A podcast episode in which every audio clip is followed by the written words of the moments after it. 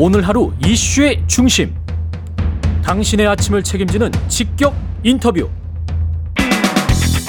여러분은 지금 KBS 일라디오 최경영의 최강 시사와 함께하고 계십니다. 네, 검찰이 이재명 민주당 대표 영장 청구 여부를 조만간 결정하겠다 이렇게 발표했고요. 보도들에 따르면 오늘 정도 영장 청구가 있을 것 같다는 거죠. 민주당 분위기 그리고 어떤 대응책을 마련하고 있는지 더불어민주당 이상민 의원 전화로 연결돼 있습니다. 안녕하세요. 네, 안녕하세요. 예. 뭐 어떻게 생각하세요? 오늘 뭐 영장 청구 임박했다 이런 이야기가 나오고 있는데 검찰이 그 언론을 통해서 예. 그 너무 좀 그 장난질이 좀 심한 것 같습니다. 장난을 하고 예. 있다. 예, 예, 언론 플레이라고 하기에는 너무 오염된 그런 행태를 보이고 있어서 음. 어, 이런 행태는 결국 수사가 어떤 결과가 나와도 결국 신뢰를 얻기는 어렵다, 음. 공정치 못하다, 뭐 이런 생각이 들고요. 예. 아니 뭐 그 영장 청구뿐만 아니라 수사에 대한 내용도 계속 언론에 흘리면서 예. 이렇게 저렇게 분위기 띄워서 뭐 여론을 낙인 효과를 주려고 하는 그런 행태는 음. 아주 안 좋은 검찰의 악습인데 예. 어 오히려 과거보다 더 심해진 것 같다라는 어, 생각이 듭니다. 예. 정말 검찰의 대오각성이 필요한 부분이라고 생각됩니다. 그러면 지금 지적하신 검찰의 행태에 대해서 당내 분위기도 좀 격앙돼 있습니까?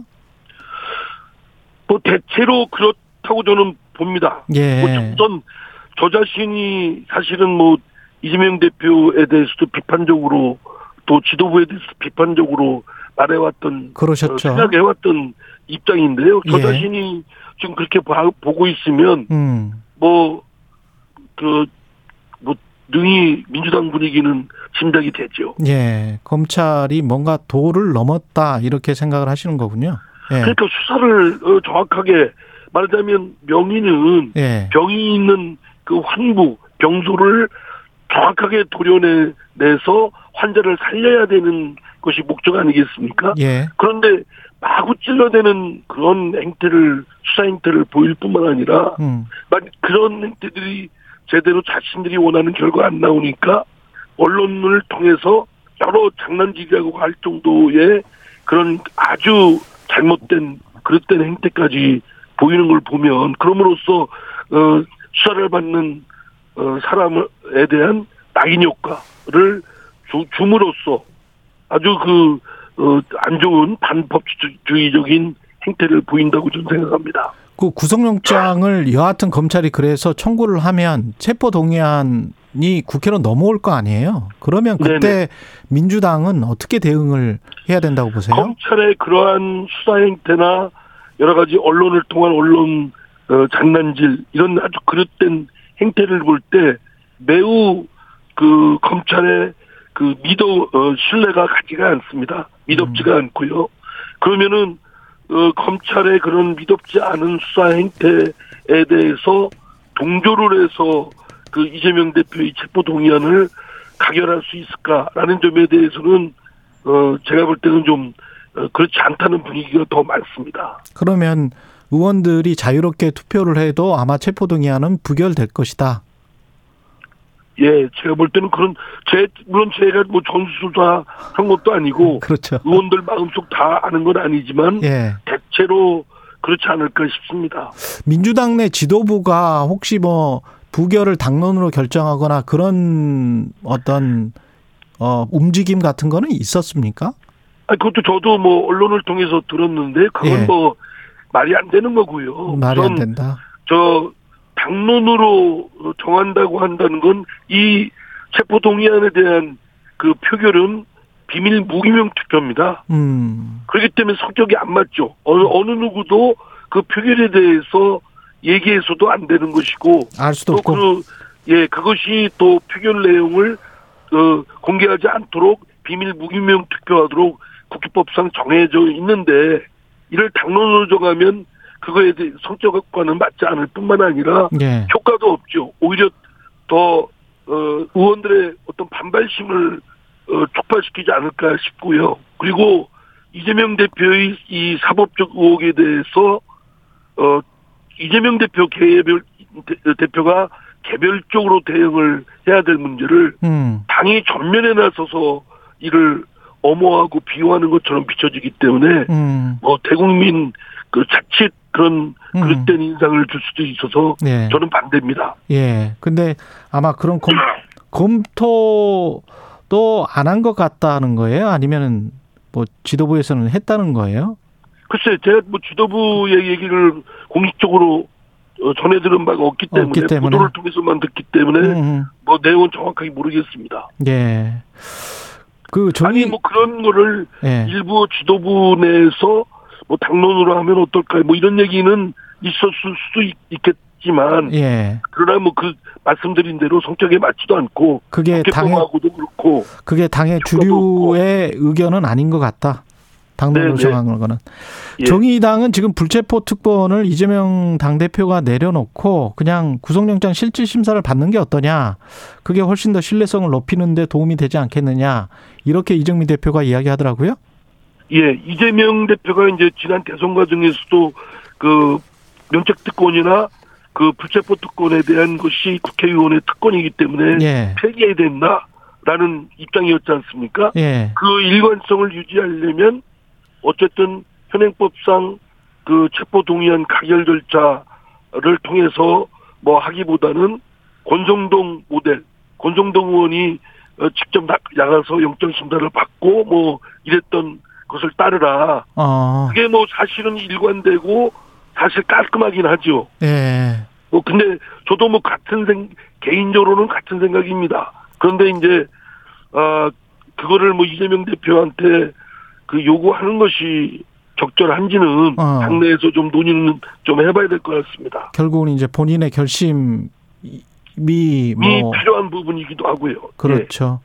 근데 이게 구속영장 실질 심사를 해서 마- 만약에 이제 구속이 안 되면 그러면 이제 검찰에 또는 정권에 굉장한 역풍이 불 것이고 민주당으로서는 어 어떤 승계 순간을 잡는 것이고 구속이 된다면 구속이 된다면 정치적으로는 그 민주당 내 큰 어떤 변동이 있게 되는 거 아닙니까? 왜냐하면 당 대표가 직무가 자연스럽게 정지될 수밖에 없는 거 아니에요?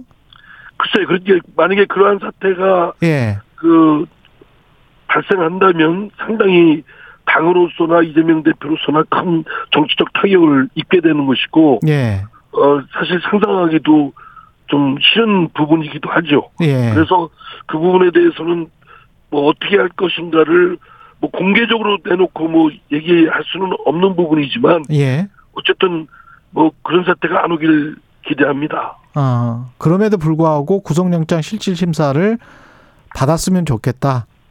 그게 깔 이제 이재명 대표가 어, 지난 대선 과정에 공약을 폐기했던 주장과 또 음, 그런 일맥상통하는 입장을 견지할 수도 있고 불체포 또- 특권이랄지 면책 특권. 예, 예. 뭐 그런 깔끔하긴 하죠. 그런데 예. 이제 그 말씀드린 대로 그 이재명 대표 본인의 결심이 필요한 부분이니까 예. 뭐 강제할 수는 없을 테고요.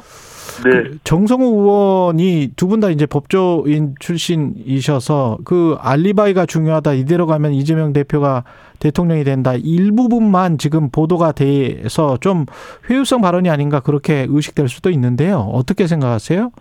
아니 어. 저는 뭐 예. 그게 교도관이 옆에서 다그그 내용을 대화 내용을 적고 그러는데 예.